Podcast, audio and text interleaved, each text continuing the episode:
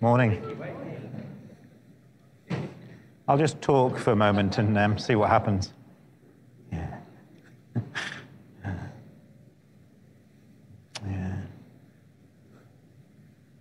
Father, we thank you that you are here, that you are present. Father, we thank you that as we come before you this morning with joyful songs, with open hands and open hearts, that Lord, your heart is to be poured out afresh this morning. So, Lord, would you open the floodgates of heaven this morning? We come to receive of all that you have for us today. And Lord, we thank you for your word, for your word,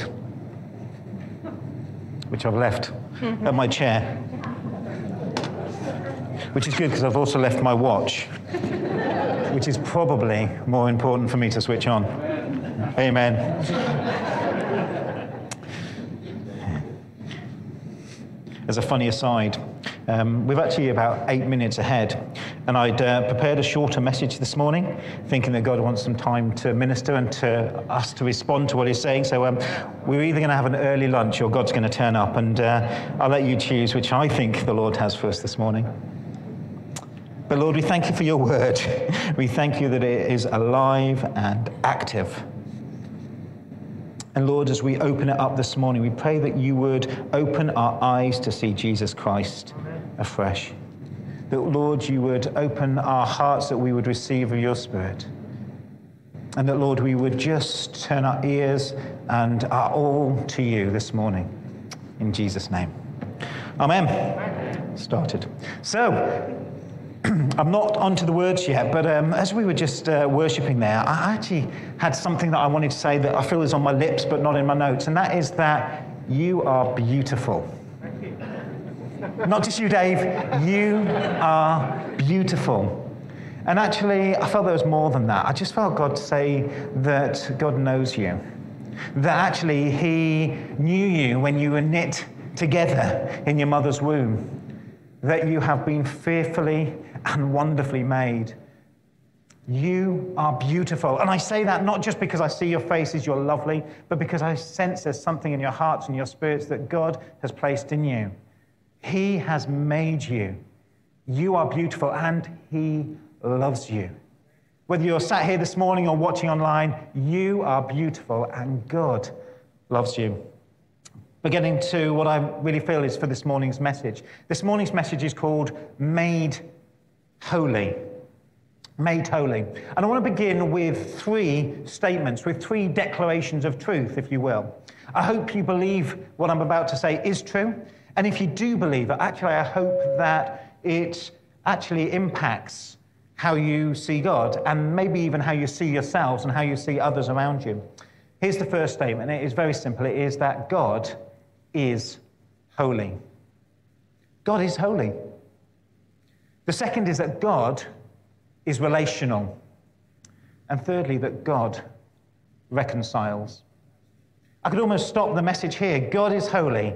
God is relationally relational. God reconciles. But let me expand a little bit more and stand still because I think there's a bit of feedback coming on. God is holy. And by holy, what I mean is that God is set apart.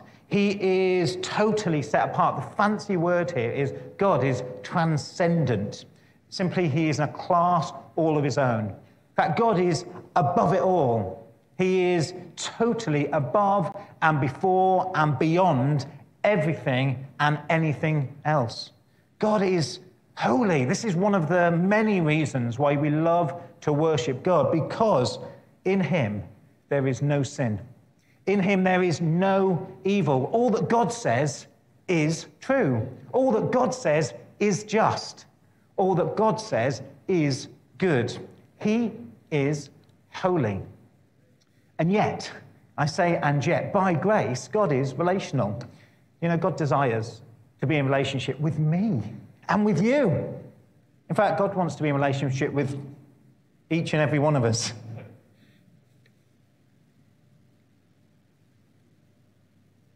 That's better. I can move. Sorry, Jamie.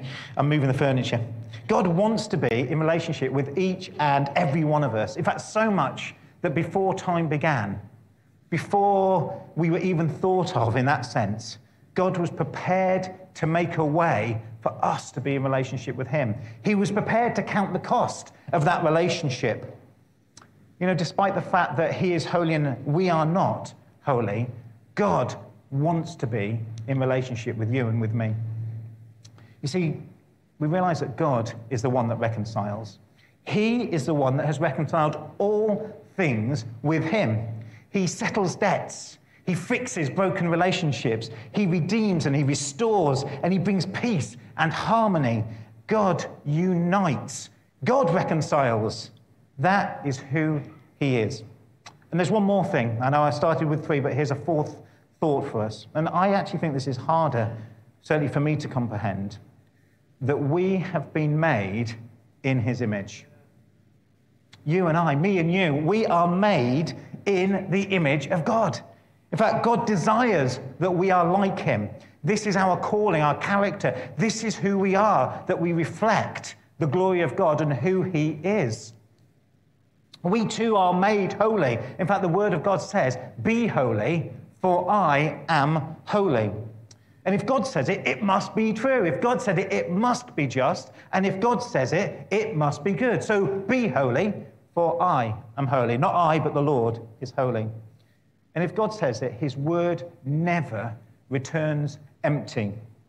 So we have been made holy. We have been set apart. And likewise, if God is relational and we are made in his image, then you and I, we too are relational with him and with one another. Good, God centered relationships in God and in Christ as believers. Relationships that build up, not those that tear down. Relationships that serve and give generously, not expecting return. Relationships that strengthen and encourage, not gossiping, not speaking harshly, but relationships that bless, not judging, not condemning. Relationships that are full of grace and of love and of compassion. And praise God that through the reconciling work of Jesus Christ, through the indwelling presence of His Holy Spirit, we can be in good relationships. You and I, we can be in good God centered relationships. So, this is my opening statement.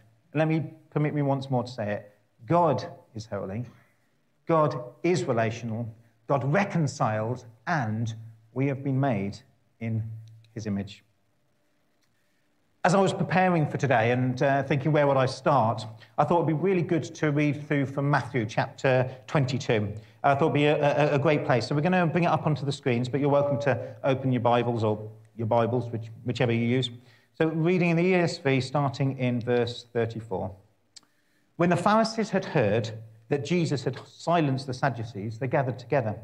And one of them, a lawyer, asked him a question Teacher, which is the great commandment in the law. And Jesus said to him, You shall love the Lord your God with all your heart and with all your soul and with all your mind. This is the great and first commandment. And the second is like it you shall love your neighbor as yourself. On these two commandments depend all the law and the prophets. So, last time I preached was back in October, and actually I spoke on that first great commandment to love the Lord your God with all your heart and soul and mind and strength. And we actually opened the book of Deuteronomy in the Old Testament, for which Jesus was quoting chapter 6. And I'm going to give you in summary, not the whole message, but in summary, and it's important to understand that God was speaking to the Israelites that they were to fear and know the Lord their God. To fear and know the Lord their God that they were also to love God, to love God with their all, with their everything, and that they were to remember God. They were to remember God in every circumstance, in every situation, to remember the Lord their God. And then we turned to the New Testament, and our focus was on Jesus. And that for us as believers today, God had established a new covenant, a new covenant through which we would receive a new heart and a new spirit, and that we can now truly love God. Not simply loving God with an emotion, it's not about our feelings here, but loving God that leads to positive action. So, why am I repeating this last message? Well, to love God is the first and great commandment that we should first seek and know God and love Him with all our heart, soul, and might and strength. But likewise, I want to suggest, I want to say that without God, without God's love, without His compassion, without His grace, without His understanding, and without God's holiness, we cannot truly love others. We need God's love first. Which brings us nicely, though, to the second commandment, to the second command, which is that we shall love our neighbor as ourselves. It was a command. It was obviously not the first command, but it was still a command that Jesus spoke of and that Jesus shared for us, for you and I today, to love our neighbors. So, in the second command, again, Jesus is quoting from the Torah, from the first five books of the Old Testament. He's actually referencing a scriptural passage in Leviticus. Uh, may not be a book that we're overly familiar with, but it's the third book in our Bible, the Old, the Old Testament. And actually, I thought it'd be useful to look at Leviticus just briefly, a little more closely, before we get into Leviticus chapter 19 that Jesus was quoting. So there's certainly lots of laws and rituals and lots of things in Leviticus. There's 243 of the 613 laws we find in this one book. So there's a lot of instruction in it. But actually, what might it tell us about God? What else does it tell us about loving our neighbours? What might it represent in Jesus' time, 2,000 years ago? And what would it mean to us today? Because I really want to know how to love my neighbour. I know them by name, certainly the ones that live around me. I know many of you by name. But what does it really mean to love my neighbour? So, Let's look more broadly at Leviticus. So it's generally accepted that Leviticus was written by Moses, that uh, this is the Moses that God spoke to from within a burning bush. The Moses that God spoke through when God redeemed the nation of Israel out of slavery in Egypt. That God spoke to with the Ten Commandments and gave the picture of the tabernacle, the tent of meeting where God would meet with the people. And it was Moses that wrote the book of Exodus. And then after the Exodus, God had Moses write the book of, book of Leviticus. So it's a book that's named after the tribe, one of the tribes of Israel, the, Le- the Levites. The Levites were one of the 12 tribes, but they're specially set apart from whom the priests and the ministers of the tabernacle and the tent would be called. But Moses begins with chapter 1, and he says, The Lord called Moses and spoke to him from the tent of meeting. So I want us to imagine the scene somewhere between Egypt and the Promised Land, somewhere in the desert, um, about three and a half thousand years ago, give or take a bit. Moses is stood, I can't move, can I? I'm going to try, outside of the tent. God is stood or is present in it. Moses isn't in God's presence at this point, but God is speaking to him. In fact, Moses doesn't get into the tent with Moses until Numbers. Go read Numbers chapter 1. But God is speaking, and Moses is dictating God's words. He's capturing them for the people of Israel, for the nation to know what God has on his heart for them. Now, let's jump into the book, actually. The book itself has a central point. Can we bring up the slides at this point, please? Great. I hope that's broadly readable. The book itself, if we were to step back and take a look at it from a, from a high level, has a central point in chapters 16 and 17. It focuses on something of the Day of Atonement, which we'll come to in a minute. But either side of that, you actually see three major scene, themes. In chapters 1 to 7, we see the rituals that God speaks of, and that's then repeated again in chapters 23 and 24 and 25. Moses was speaking about the rituals that Israel were to follow. There was, in the early chapters, sacrifices that the people were to give, either to say thank you or to say sorry to God or to one another. That there were sacrifices that required the shedding of blood, and that that shedding of blood would temporarily cover sin. Then, chapters 23, 24, 25, it talks of the seven different festivals of Israel the festivals and feasts that Israel to, were to follow and that they were to observe each and every year. Festivals that would teach the people about God and who he was, but also who they were because of him. Chapters then 8 to 10 and 21 to 22, Moses is talking about the priests and who would minister to God, who would minister before God.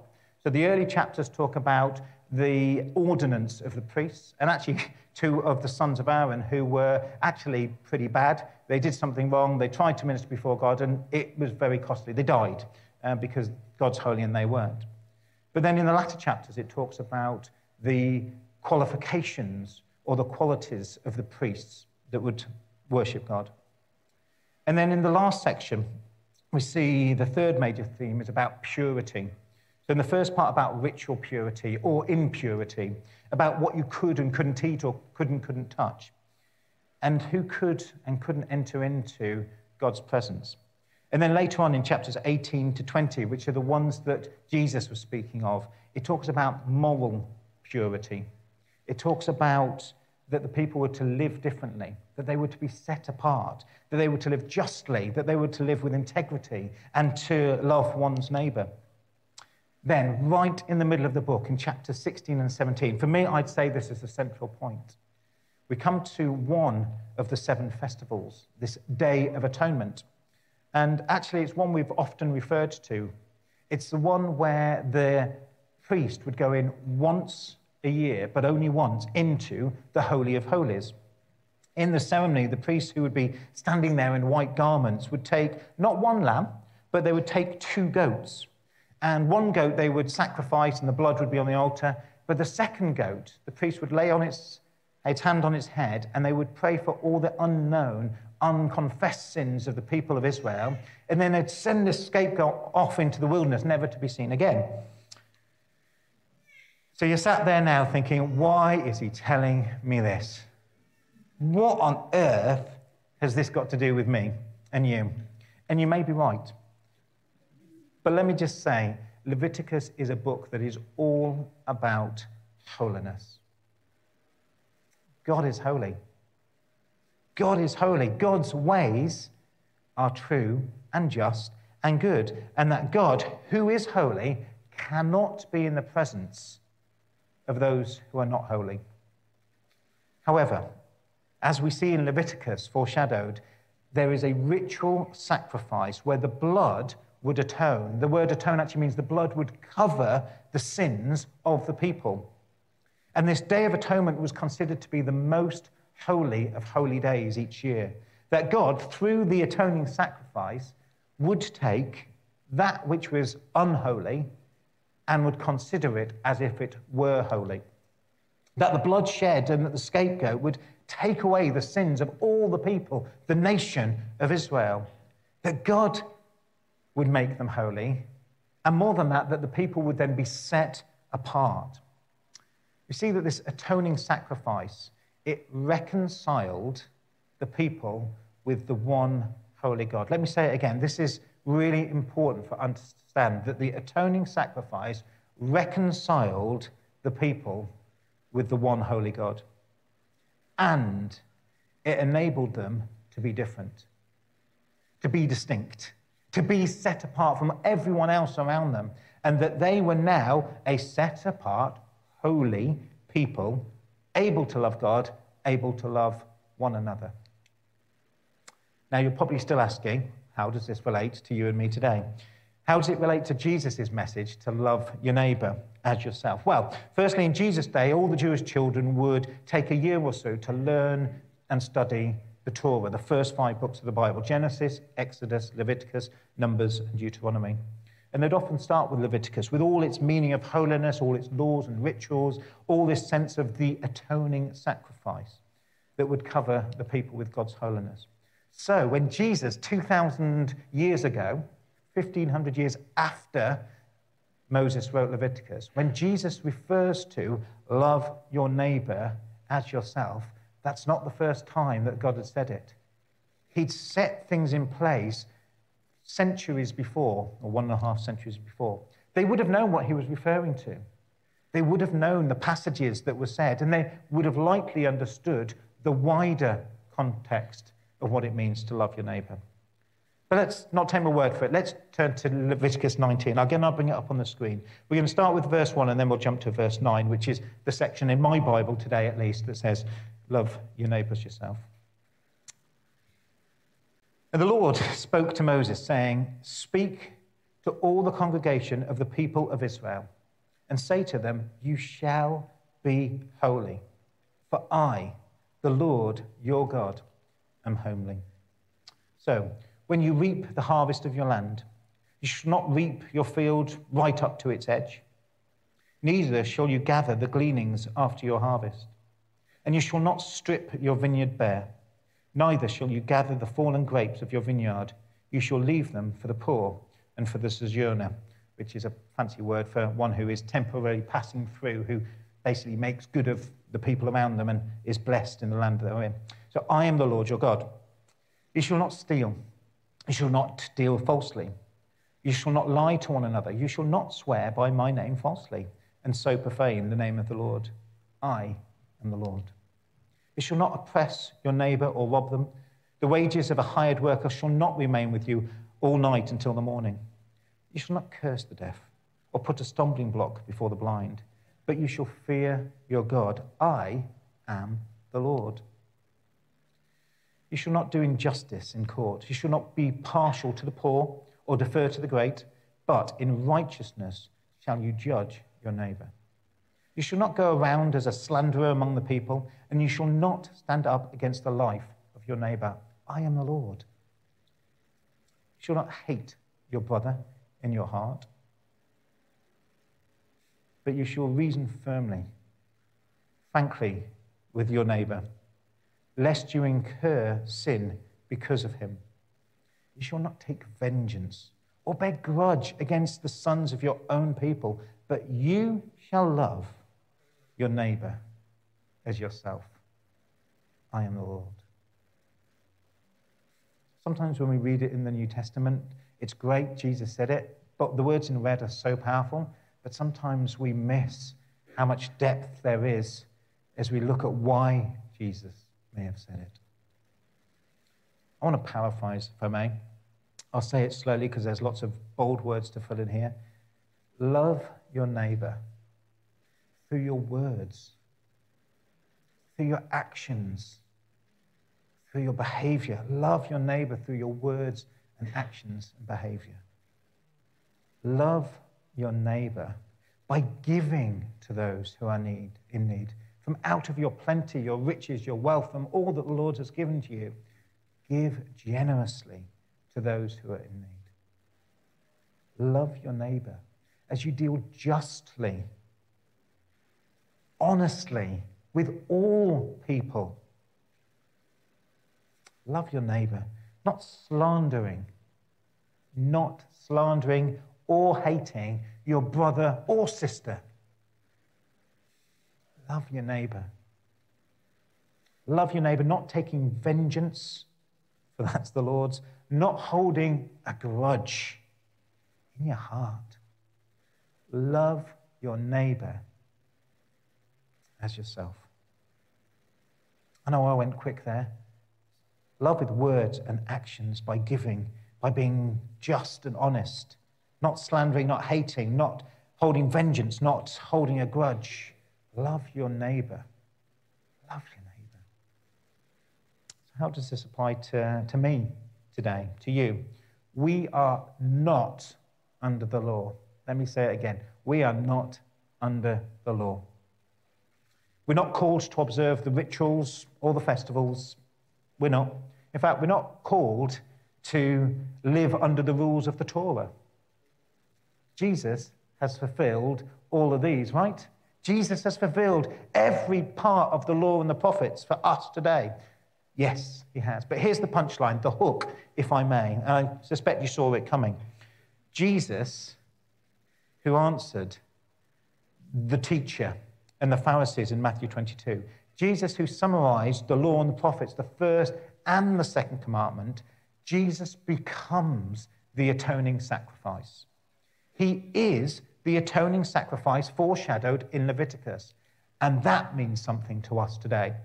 I really recommend, not now, we're not going to look at Hebrews now, certainly not the whole book, or chapter 9. I recommend and encourage you, uh, beloved, go and look at Hebrews 9. Because in Hebrews 9, what we see is that Jesus is the high priest. So when Leviticus referred to the qualities, the moral qualities of the priest in Leviticus, Jesus is our high priest. He is morally set apart, holy. Jesus fulfills all of the rituals, all the law, all the observations. And Jesus, it says in Hebrews in chapter 9, he entered into the more perfect tent, not a tent made with hands, but a heavenly place. And there, in that holy place, Jesus' blood was shed. Not the blood of goats or lambs, but the blood of Christ, the pure, perfect, without blemish, spotless, sacrificial lamb. Let me say that again. The blood of Christ, the pure, perfect, without blemish, spotless, sacrificial lamb of God. I was so blessed, Jamie, that we did before the throne of God. If we have time again, I'd almost like us to go back into that because that is the message this morning that the blood of Jesus Christ was shed for you and I, for us, to know that we've been redeemed. And we're going to take that message on in a minute when we look at what that means to us in loving our neighbors. This sacrifice was made once and for all, never to be repeated. There, Jesus' blood covered it all, every sin. Every sin. Not just my sins, thank the Lord, not just your sins. Every sin against God every sin against one another. Every sin ever committed has been covered by the precious, powerful, cleansing blood of Jesus Christ. Because of this atoning sacrifice, those who now believe in Jesus as Lord and Savior are now different, set apart, able to love God and able to love others. There's much more I could or would or would want to say, but actually, I, I actually want to bring it into land here. And you may be thinking I've not much said yet, and that's fine, but I'm actually going to invite the worship team and the ministry team to come up. I do have a few things I do want to add. I want us to finally turn to the New Testament, actually to the Apostle Paul. To 2 Corinthians chapter 5, verses 17 to 20. Again, we'll bring up on the screen. If anyone is in Christ, that's you and me, most of us here today, he or she is a new creation. The old has passed, the new has come, and this is from God, who through Christ reconciled us to himself and gave us the ministry of reconciliation. That is in Christ, God, who was reconciling the world to himself, was not counting their trespasses against them, and entrusting to us in its place a message of reconciliation. Therefore, therefore, we are ambassadors for Christ, God making his appeal through us. So we, I implore you, on behalf of Christ, be reconciled to God. For our sake, he made him to be sin who knew no sin, so that in him we might become the righteousness of God. In Christ, you and I are now a new creation, reconciled to God. Reconciled to God. The old has gone, the new has come. In Christ, you are now the ministry, in the ministry of reconciliation. I don't know if that's a job title or a department or silly walks. All I know is that you and I have a ministry of reconciliation because of Christ Jesus and all that he has done. This is who we are. And we have an opportunity to share that message of reconciliation. This is the good news, the gospel, proclaiming that God has made a way for you and I, for everyone, to be in good, God centered relationships with Him. And lastly, in Christ, you are now an ambassador for God. For we have become by grace, the righteousness of God. Receiving God's compassion and grace and love. And this is where I think the second commandment comes in that we too share that same message of grace, compassion, and love. Not because we're perfect, not because we know it all, not because we get it all right, but because of Jesus Christ, the pure, spotless, sacrificial Lamb who died on our behalf and now dwells in us through the indwelling work of the Holy Spirit. So, how might we respond? Well, God is holy, God is relational, God reconciles, we are made in his image.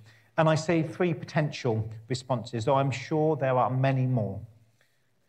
Holy Spirit, would you prompt our response to you this morning? Would you let your word take hold in our lives?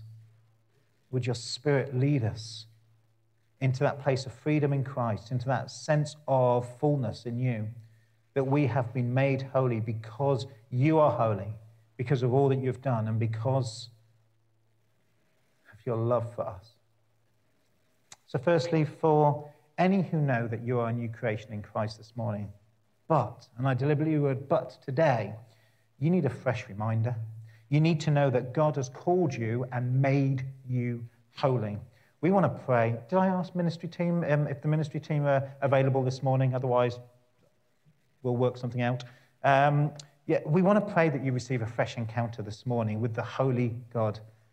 And we want to pray for that overflow, that indwelling sense of God's Holy Spirit for you. Secondly, if you are a believer today, but you're holding on to a grudge or an offense, actually, James says that don't come to the altar, go to your brother or sister and ask for forgiveness and get reconciliation or whichever it is. But for you, we would actually pray that you come this morning and receive an increased revelation of God's grace. For you to be able to forgive your brother or your sister, and then to be able to enjoy that blessing and favor that comes when there is unity in God's house. And thirdly, I have to say it because it's on my heart if there is anyone here who has yet to accept Jesus as Lord and Savior, or if you're watching online and you've yet to receive Jesus Christ as your Savior, I invite you. I invite you to put your trust in Jesus Christ. He has paid the price for our sin, and He offers grace and forgiveness, love and compassion today. Don't put off what will be the best relationship you could ever have with a God who thinks you're beautiful and who loves you. God desires relationship with you, to fill you with His Holy Spirit and to make Himself known to you. So, Lord, we just give this over to you. Father, Son, Holy Spirit, take this bag of bones and breathe your life into it, we pray. Holy Spirit, would you just come and minister to those in need? Wherever we're sat or wherever we are, we just come before you, Lord